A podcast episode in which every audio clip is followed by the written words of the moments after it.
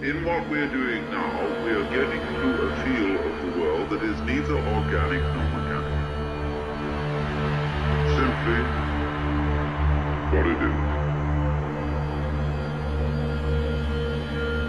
We don't know the contrast, just as we don't know the contrast voluntary involuntary. We don't know the contrast organic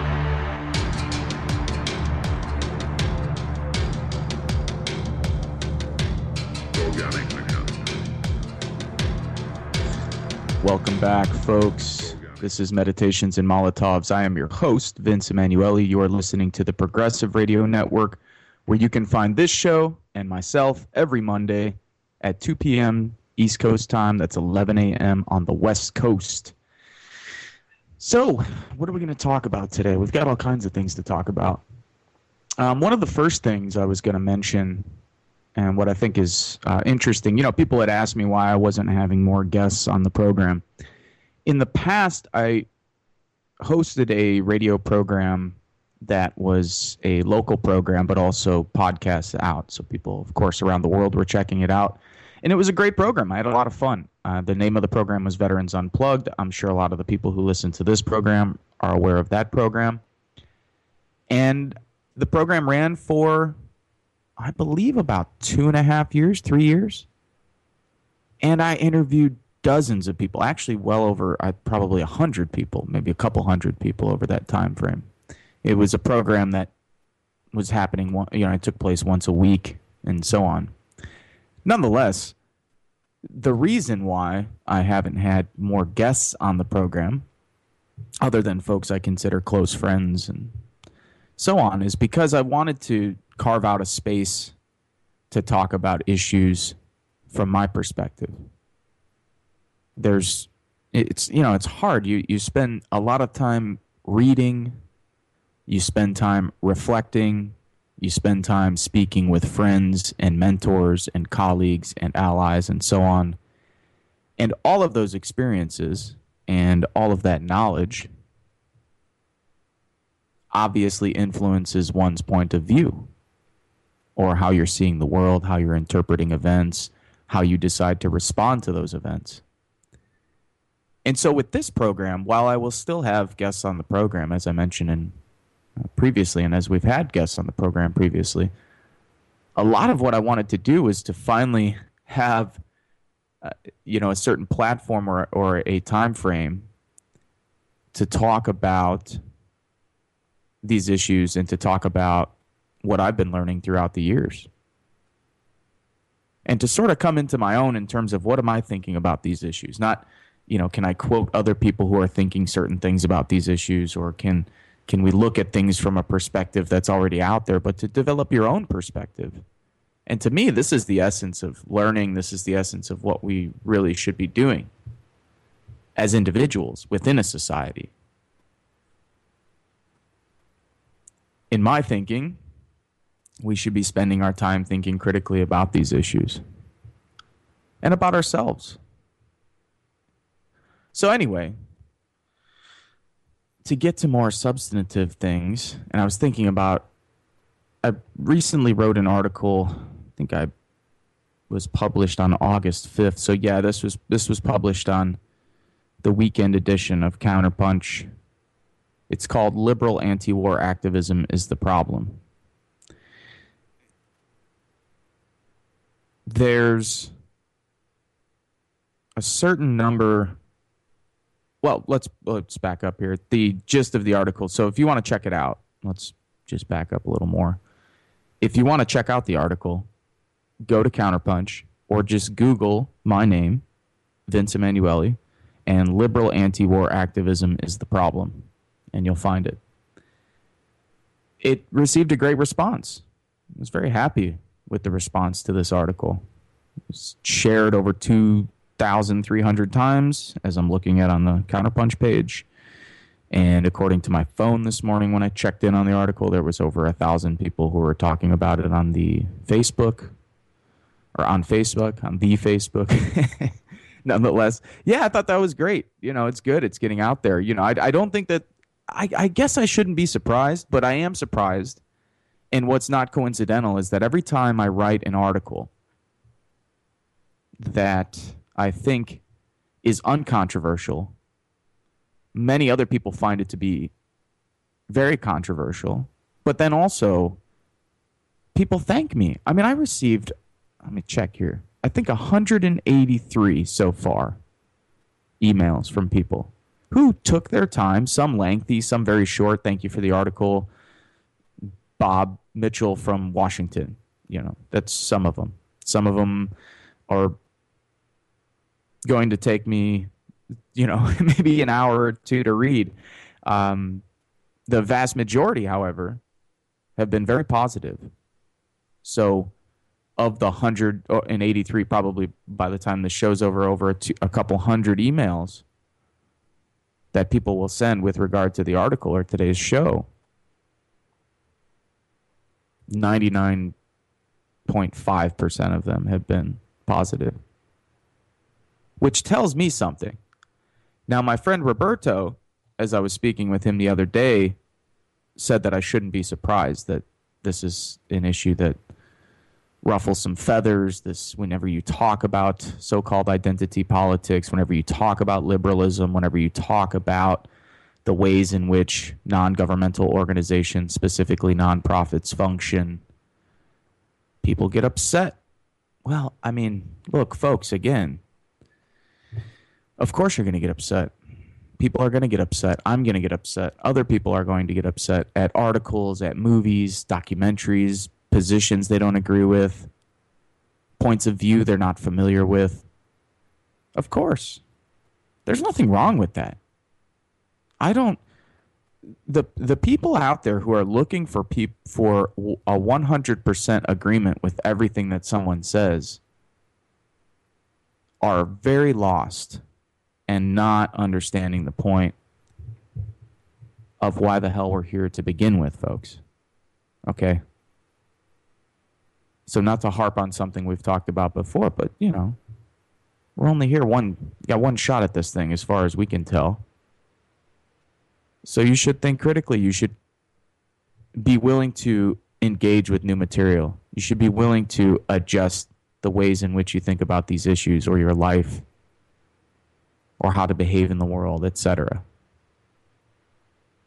That's one of the beautiful parts of being human being and having a brain the size of the brain that we have.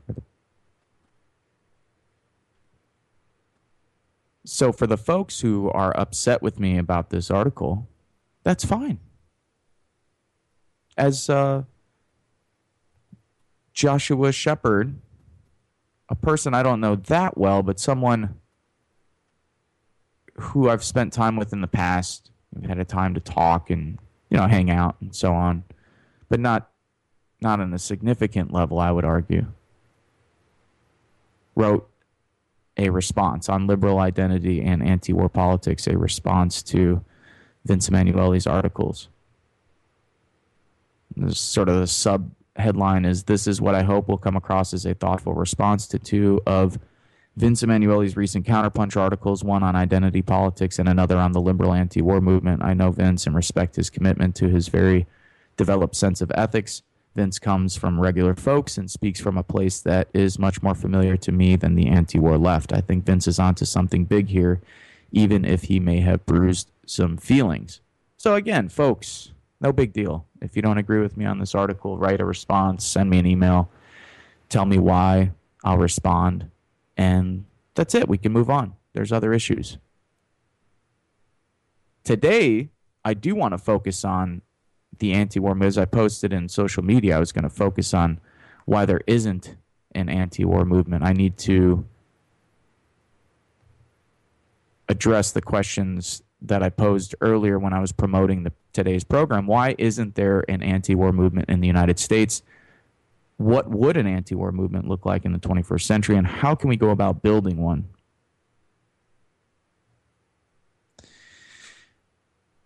Well, in my thinking, a lot of this starts with values. But wait, let me actually back up. Let's go through. So the summary, actually, one second. Let me, let's go back here and I'll give you a, a quick summary of the article from Counterpunch. And then I'll read Joshua's response and simply mention a few things about that. That way we can move on to the sort of bigger questions that are brought up in the article. The gist of the article has a lot to do with ideology. I didn't use the term, I don't think I actually used the term once in the article, which is interesting. so if you could decode the sometimes very jumbled and vague articles that I write, and I write them that way. Some articles, of course, you I sort of have to follow the, you know, sort of an academic guideline, thesis, points, summary, etc. But a lot of times when I'm writing, I just sit down and I have no outline, I have no notes. Of course, I will look up information online but 99% of the time, I have no outline, no notes, no pre written anything, no nothing, not a title, just some jumbled ideas. And I start writing about those topics. And we see what comes out the other side. Sometimes it's good, sometimes it's not. Sometimes it's excellent, sometimes, eh. I think it's whatever. But that's the point. For me, that's how I write. That's how I come up with material. I know everyone has their own method. A friend of mine who writes fiction spends an enormous amount of time writing notes and outlines and ideas and just papers and notebooks filled with ideas and, and uh, descriptions of characters and so forth, different plots, different ideas. Some everybody does it differently. That's something else I would be interested in hearing about. So for those of you who are out there who write, who create music, art, send me emails or talk to me on social media about those processes. Those things have always been tremendously interesting to me. How people create things and what does their process look like? Everybody is so, there's so many different ways of going about it. And I quoted Hunter S. Thompson in the beginning of my latest article because he's one of the, one of the people who have had an uh, tremendous impact, a sort of disproportionate impact in my growth as a young man, becoming politically conscious, questioning my values, reevalu- reevaluating what my place was in the world, what I wanted to do. And at that time, I was in the Marine Corps. I was 19, 20 years old, eating a ridiculous amount of psychedelics and drinking a ridiculous amount of alcohol and smoking a ridiculous amount of pot and snorting and swallowing everything that can came across my path. While that works for some people, for other people, I know became religiously involved. Went through sort of a spiritual awakening, sometimes outside of the religious context and as they would describe it a very spiritual context and a spiritual experience so i know people who are straight edge veterans who rejected those substances and so forth and devoted their life to peace and justice from a completely different angle though with very similar goals i find those things interesting how people can perform similar tasks, can be interested in similar things, and yet go about it in such a different way. That would never get old for me. So the quote from Hunter S. Thompson is liberalism itself has failed, and for a pretty good reason. It has been too often compromised by the people who represented it. Now it's funny that I use that article because I don't actually completely agree with that art. With I'm sorry, use that quote because I don't actually completely agree with that quote. I think liberalism has failed not primarily because the people who represented it were compromised or that they compromised liberal values, though that sometimes or often happens.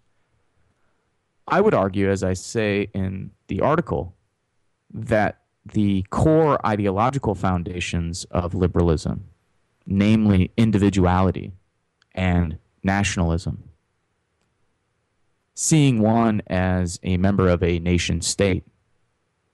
And although we are, of course, technically members of a nation state, many of us, myself included, as I mentioned in the article, do not identify as Americans, would like to not identify as Americans. I would like to identify, as I note, possibly as a global citizen, maybe a human being, but I definitely do not identify as an American. The American identity and the ideology that surrounds that identity means very little to me.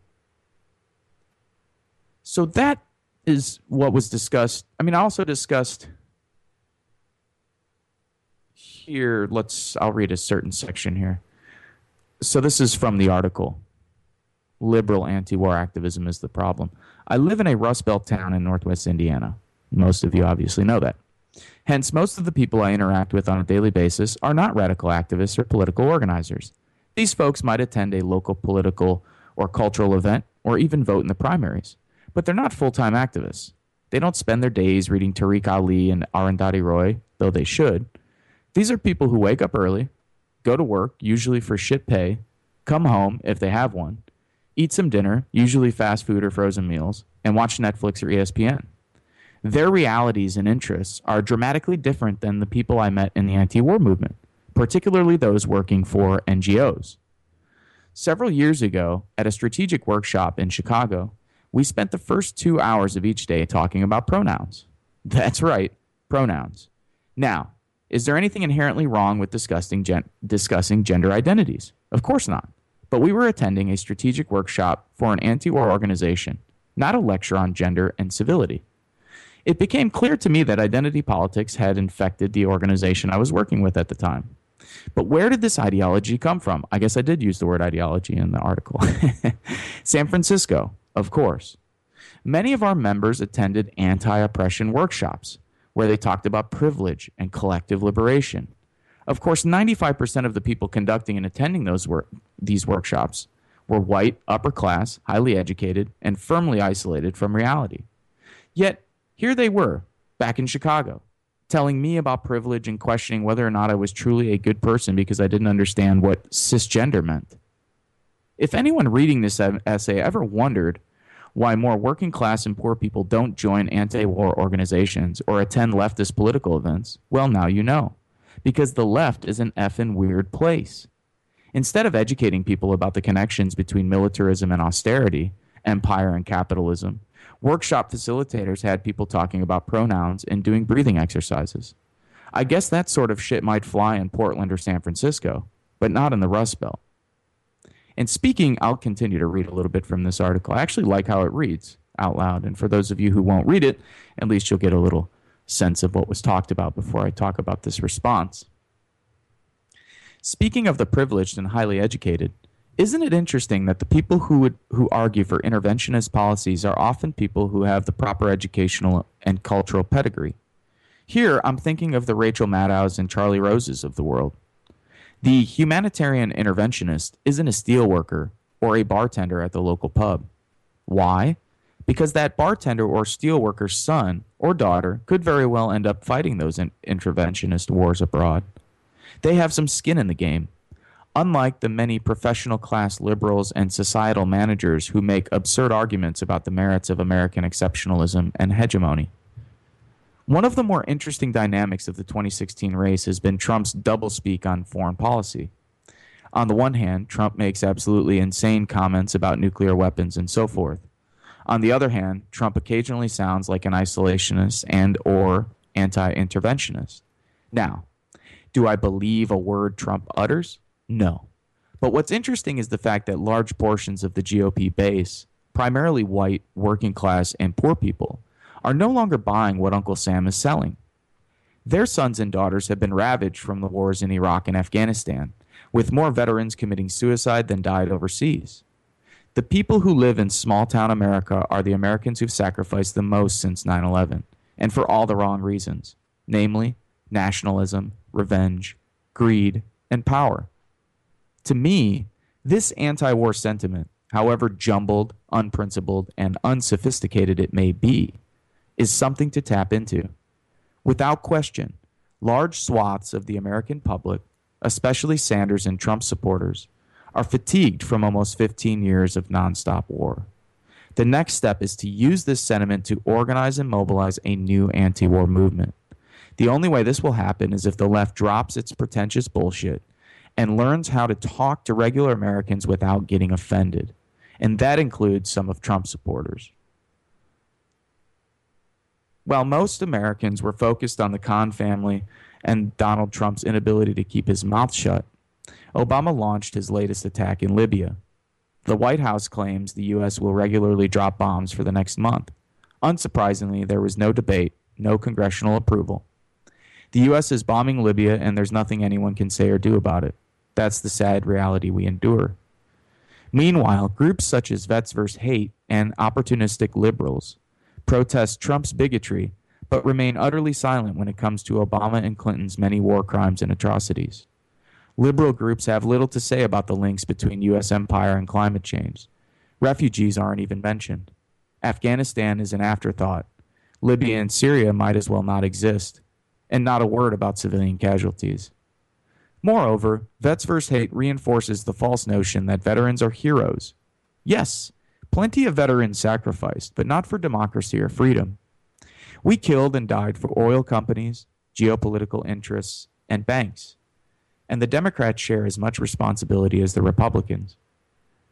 The U.S. is the richest and most powerful empire in history, and for the last 50 years we've been killing peasants around the globe. That's honorable? In the end, people who want to dismantle the U.S. empire libertarians, Greens, socialists, communists, anarchists had better get our shit together and drop the sectarian nonsense, find our courage, and form organizations that aren't beholden to wealthy donors or the NGO complex because we're running out of time. And neither the planet nor humanity can endure another decade of liberal anti war activism.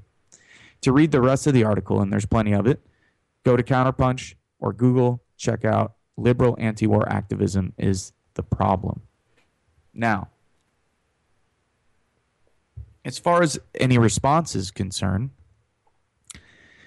the only response that I came across or that was sent to me was written again by a gentleman that I've known for some time, Joshua Shepard, on a blog that is called End of Empire.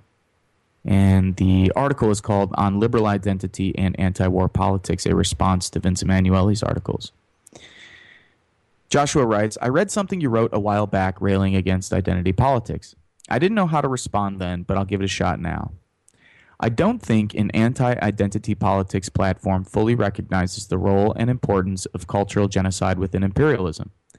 I do not speak to the patronizing, uncritical deference that has been partially cultivated by the NPIC, the nonprofit intellectual complex, and embraced by ignorant white liberals who are completely uninvested, using them as their political trump card in some holier than thou gainsmanship. I am more interested in the efforts of non white communities carving out space in a white supremacist, supremacist nation this, to me, in terms of value, takes precedence over an ethically bankrupt liberal system of patronage. Liberal establishments trade cash for the inherent value of real people's movements in order to stay morally afloat. So let's go back real quick. I don't adhere to any sort of anti identity politics platform as such. There is no platform, there is no manifesto, there is no ideological structure through which or in which I interpret the world that has anything to do with an explicitly anti identity politics framework. My argument is that identity politics has taken place, has taken the place, I'm sorry, of more substantial and substantive forms of politics.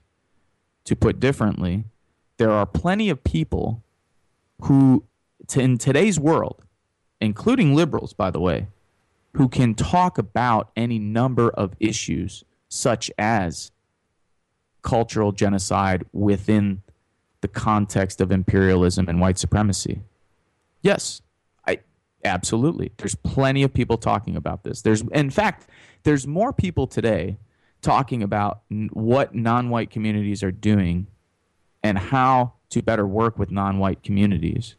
Again, in whatever that means. Now, we have to be very specific.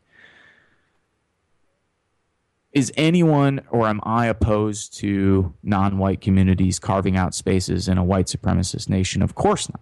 And I don't think that that has been argued or that I would argue otherwise in any of the number of articles that I have written. So, how do you save a culture when your community exists within America is a different question. I don't think that that question as Joshua writes, what comes to mind are indigenous people trying to save their language, often with only a couple speakers left or none at all, which requires serious ling- linguistic support from academies.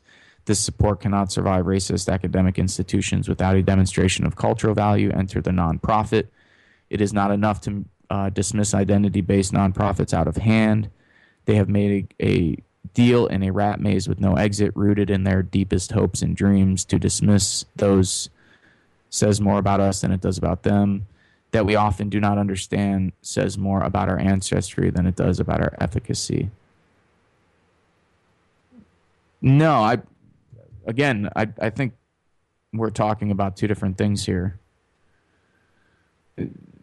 So using a nonprofit, so for indigenous people to use a nonprofit to save their language, if indeed that's the best way to do it, I'm assuming that I can find plenty of indigenous activists that would argue otherwise. Yeah, and this is so let's get to the core of some of this. The, the core of some of this is that people have to use their brains and actually think of alternatives to the NGO complex. The idea that the NGO complex, like capitalism or like the police, the modern police forces or the modern military, the idea that these institutions can remain as such and that they will simply uh, in their current state and that they will simply be reformed and turned into better institutions, which is essentially, I think, what Joshua is saying here. Or he's at least, excuse me, he's at least arguing that the nonprofit or nonprofits fill a very valuable role. Well, in some cases, I guess that's true. Now, the question would be if the nonprofits didn't exist, could people find, or even uh, let's speak in reality here, the nonprofits do exist. They pose more problems than they do solutions. This is true. I don't think anyone would argue otherwise. Nonprofits have been around for several decades now. It's been growing to an absurd amount where in the anti-war organization that I've talked about, we had people being paid absurd amounts of money not to do much with their time and other people who were paid a pittance and worked their asses off. And then, of course, people who didn't get paid at all, volunteers, which is, I think, a model people need to be thinking about. Because now there's, see, this is this is the other problem here. People want to have their cake and they want to eat it too. So people want, you know, this this is part of the new neoliberal identity as well, and this is part of greenwashing. This is part of this neoliberal activism, what Chris Hedges calls boutique politics. And again, this is what I'm putting forward here in terms of uh, liberal identity politics and the ideology here is nothing new. We have uh, people from Adolph Reed to Frances Fox Piven to Chris Hedges that have spoken very critically of this sort of politics. And of course, it, w- the most amazing part about this is that so much of the left can't pull their heads out of their ass to see that what resonated with tens of millions of people with Trump and Bernie's campaigns, okay, let's stick with Bernie's campaign for now, was a message about class politics. That's not to say that's not to say that of course there aren't other what is the the um, what is the hot academic term that all the liberals use intersectionality Yes, there's racism within empire. Yes, all of this exists, of course. What we're talking about here is what the average person in the United States actually thinks. So if you think the average person gives a fuck about Caitlyn Jenner's identity more than they give a fuck about whether or not they can pay their rent or whether or not they can send their kids to school or whether or not there will be schools in the future, or whether or not there will be a planet in the future, you are out of your liberal mind. This is the problem. This is the problem. this is what I'm getting at. What I'm and, and the problem with Joshua's essay is that it actually is an it, it is a demonstration of why people don't pay attention. Because again, you give Joshua's essay to the average person, and they're going to say, "What is he talking about? What are they?" Ta-? So he's he also he writes here. I have a hunch that your frustration with the anti-war organization that will remain an elephant in the room is that it has shifted from a broad-based organization to a vanguard organization working at the frontier of our collective understandings. This, my friends, is the most absurd absurd line of the entire response. A vanguard organization, a vanguard. So, so what has? T- so the organization essentially doesn't even exist anymore. It's a shell of itself, and it's and it should be. And in fact, it actually deserves to be disbanded at this point because it's kind of a shame what's happened over the years. Nonetheless, the idea that this organization is a vanguard organization working at the quote frontier of our collective understandings unquote is oh my. This uh, you know my friends it's already one minute past 1.30 so i shouldn't you know we should drop this conversation because it's when you get to this point of the essay it's actually a waste of my time. Um, and again this is and, and you know i respect josh as a person but as an activist i don't think josh has done much. And this is part of the problem too. There's a ton of people who want to talk about these issues who haven't spent the time necessary to have the perspective necessary to actually have a substantive conversation about this. So, him talking to me about vanguardism, which he mentions is not for everyone and should face a critique, but that without vanguard, we are without growth. That we are now lacking, what we are now lacking, what we are lacking now are broad based anti war organizations. so the so you can't build a broad-based struggle because you're not good organizers and because a lot of them, people on the left aren't good organizers and because they don't know how to talk to people so then you you say okay well we can't grow the organization as a broad-based organization so now because we're not good organizers and because we've been completely unproductive and unsuccessful in most of our efforts we will now call ourselves a vanguard organization. This is, my friends, this is the kind of shit that the average person sitting at home doesn't give a flying fuck about. This is why people don't pay attention to the anti war movement, to leftists, and so on. That's ridiculous. And anyone with any sense will look at this and laugh, especially this article, this last, or whatever, this first sentence within this last, second to last paragraph in the article. It's ridiculous. That's sad, you know, because we have people who we have people who are so warped by this ideology that they can't even have honest conversations anymore. You know, a vanguard organization. My God, these people can't organize themselves out of a wet brown paper bag, and they're trying to call themselves a vanguard. Ah, oh, and now, without putting this into a broader context, it sounds somewhat petty. The problem is, as the over 200 emails I've read or checked out in the last couple days mention, this is worldwide. I just got a request from a uh, uh, progressive left wing newspaper in Spain that wants to do an interview with me. Because the person who read the Counterpunch article was so taken aback by how universal the problem is. And of course, when I was in Australia in the fall, the same thing is true. The sectarianism, these old goofy Marxist ideologies, whether you're a Trot, whether you're a Leninist, whether you're a Stalinist, a Maoist, socialist, a communist. Oh my God, is it is it banal? is it, it's so fucking boring and it turns everybody off. I mean, anybody who's a normal person listens to that kind of crap and they're immediately turned off. And now I don't know the history. People have told me the history before. I could get people on the program who could talk about this history, but the anti war movement is rife with this kind of shit. I mean, the anti war movement, unlike a lot of the other movements, or, well, actually, let me back up. The anti war movement, like a lot of other movements, has sectarianism. Unlike a lot of other movements, the core of the anti war left, of people who consider themselves anti war, are mired in sectarian craziness. So if you look back at the Bush years, what's interesting about the Bush years is that the MoveOn.org folks and the folks from the Answer Coalition were essentially the two biggest anti war groups that mobilized the most amount of people in those years.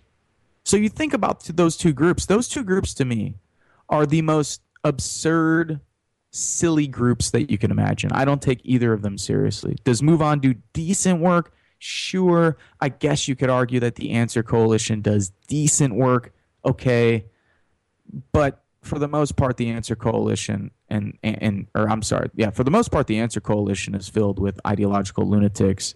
I think those are the Bob Avakian people, RCP, Revolutionary Communist Party, completely out of their minds. You'll find them at any political event um, wearing clothes that look like they came from the Goodwill and handing out newspapers for a dollar or two dollars a piece and smoking home rolled cigarettes.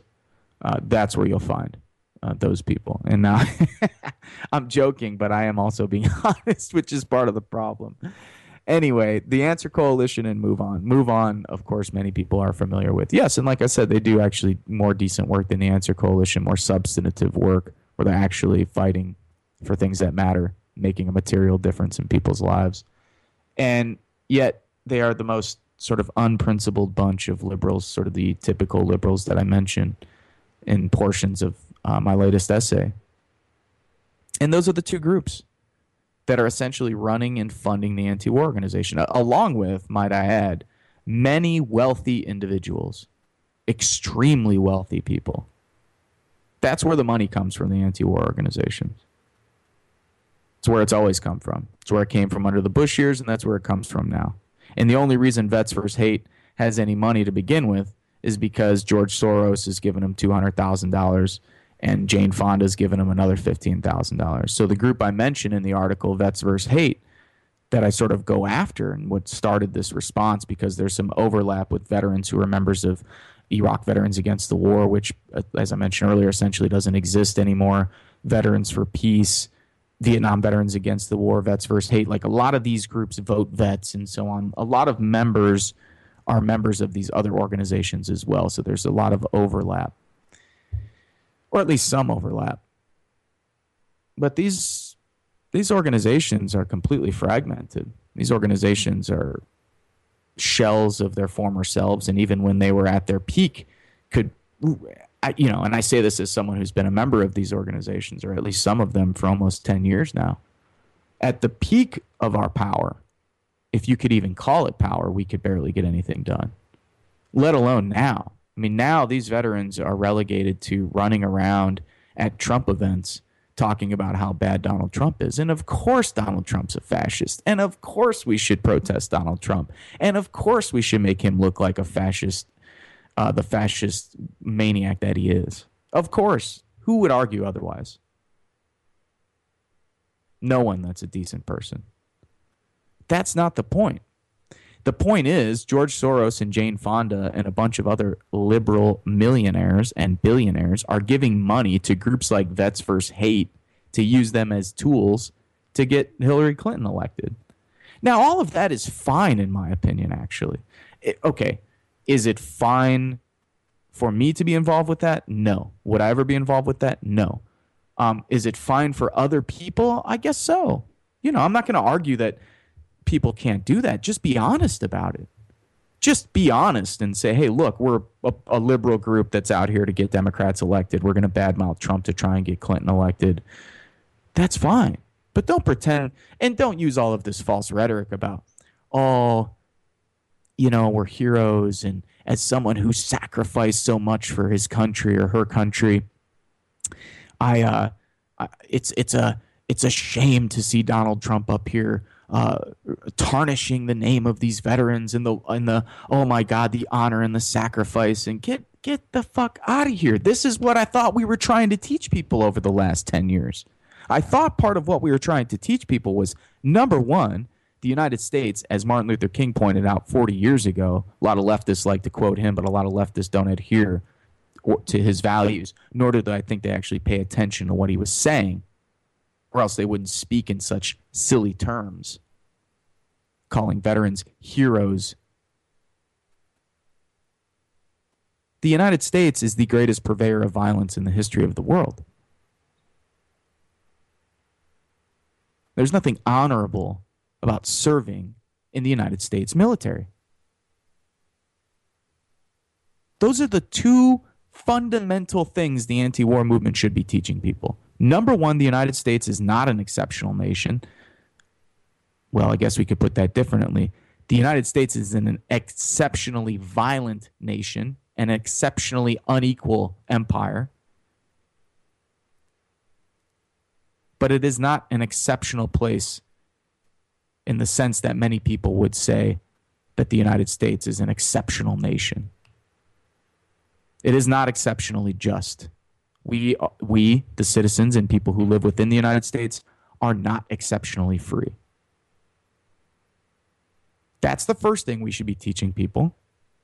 Nobody's doing that.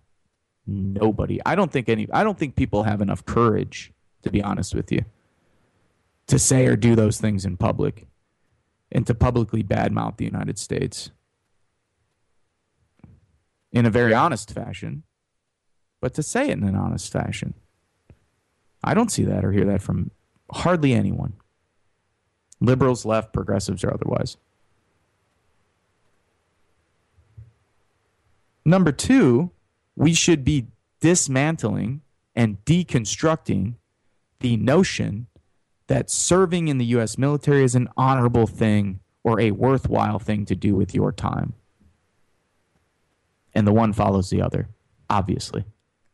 There is no way to honorably serve the greatest purveyor of violence in the history of the planet. And there's plenty of factual data to get us through that argument with anyone. It'd be a very easy argument to make what Martin Luther King was saying 40, 50 years ago.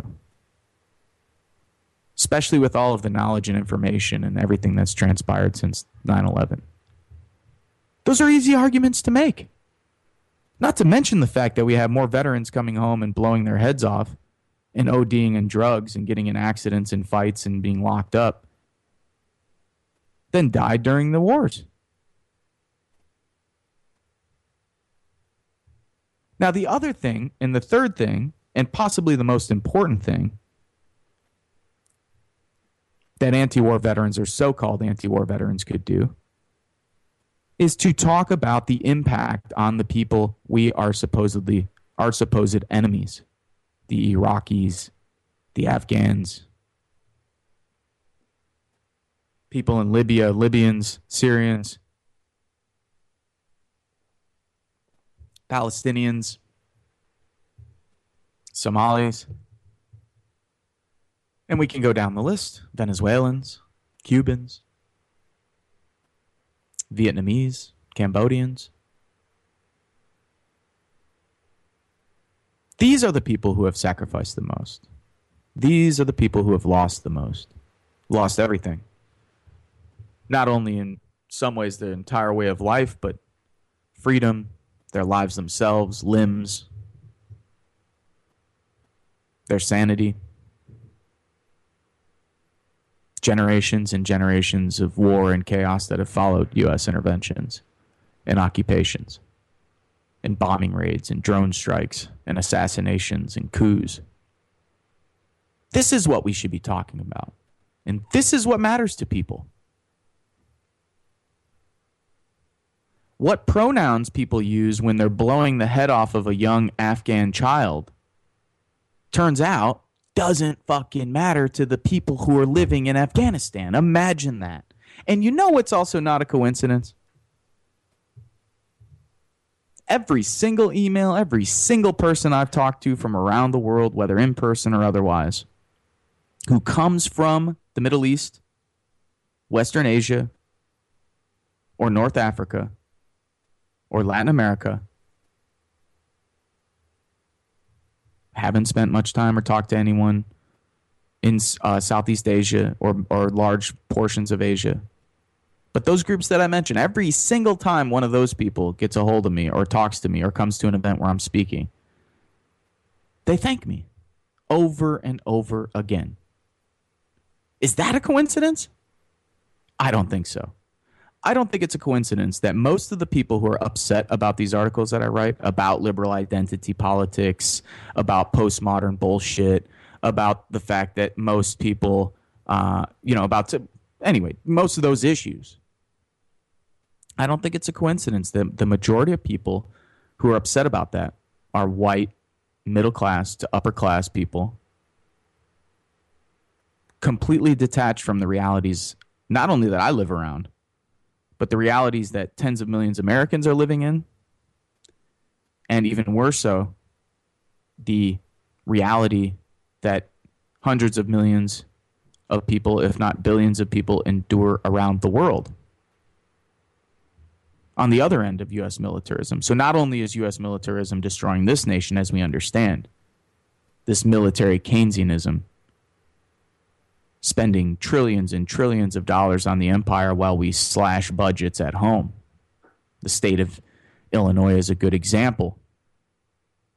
I believe in 2012 the state was I don't know what it is now, but I know in 2012 that the state was I want to say 55 or 56 billion dollars in the hole in the in debt. Yet the taxpayers in the state of Illinois from 2003 until 2012 had spent almost twice that amount on the wars in Iraq and Afghanistan. So there you go. Schools being closed down, after school programs being slashed or dismantled, healthcare programs run by states being dismantled.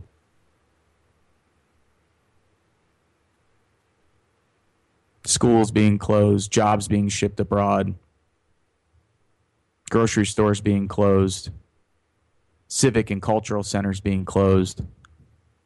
Most of the people I'm surround, surrounded by making $8 an hour if they're working at all, or if they can even, you know, if they're finding work in the legitimate sectors of society and not in the black market, putting themselves even at further risk from the prison industrial complex and the draconian police state. And here the anti war movement is talking about pronouns in San Francisco, California. My friends, this has to change.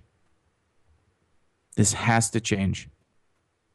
Now, one of the biggest problems that I've seen in the past with the anti war movement is that it was a very lily white movement. And not working class or poor white people, but a lot of middle class to upper middle class people who come from middle class and upper middle class backgrounds. And is there anything inherently wrong with that? Of course not. You know, one of my favorite writers is Gore Vidal,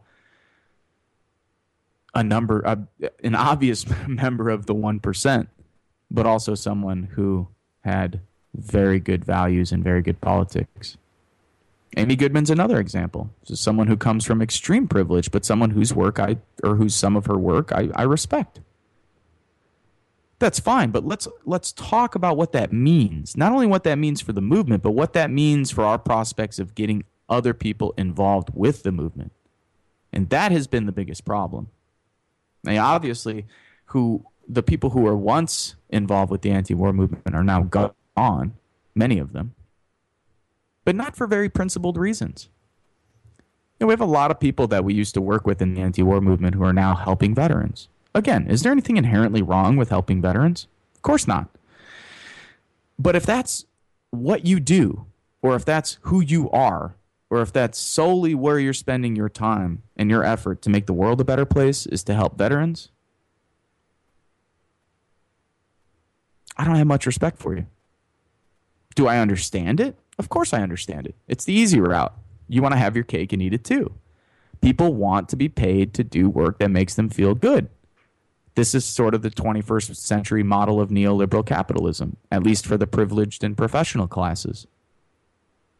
These are people who are paid to feel good. So you can go to work every day and say, hey, well, what do you do? Well, I help veterans. Man, is that amazing. Of course, in the meantime, this person has very little to say about refugees, if nothing to say about refugees. These people have virtually nothing to say about what's happening with Iraqis or Afghans or Libyans or Syrians or Palestinians because they have no courage. They have no principles. They're collecting a paycheck to feel good and to tell people, well, hey, I'm helping veterans out. Well, that's great. That's great. While the world burns. So you can, and see, this is part of what I think is interesting about the new sort of neoliberal ideology as well, and how it functions among progressive and progressive circles and amongst progressives.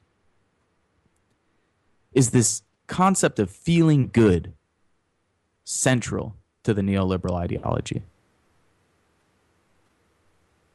So you can work for an NGO, collect a paycheck, and at the same time not really challenge anything, not really challenge the existing institutions, not really challenge any of the dominant cultures or ideologies, but you still feel good because after all you're not you know, you're not destroying the environment like that oil worker or you're not destroying the environment like that steel worker or, that guy who's working or that woman who's working on a fracking well. So yeah, you can feel good about what you're doing, but don't pretend as though that feeling good is a replacement for substantive politics where people are actually making difference in people's lives. It's not. Lives that matter. Again, there's plenty of people out there taking care of veterans. Veterans are getting enough attention, in my opinion. Are there enormous problems with the VA system? Of course. Is there enormous problems with the disability system and so on and all this stuff with veterans? Of course. There's major problems and they need to be fixed. But there are plenty of groups out there working on those issues. You know what we're missing? We are missing groups that are focused on Iraqi lives. We are missing groups that are focused on Afghan lives. That's what we're missing. There's an abundance of groups, including veterans who are trying to save national parks. So, you know, middle class and upper middle class white urban types and yuppies can go with their kayaks up to the mountains and, you know, trudge around out there and pretend like you're part of the outdoors and then get in your Subaru and drive back to your suburban home. but let's be real. The environment is dying. We don't need more groups of people trying to protect national parks. We need more groups of people trying to stop this genocide of the planet.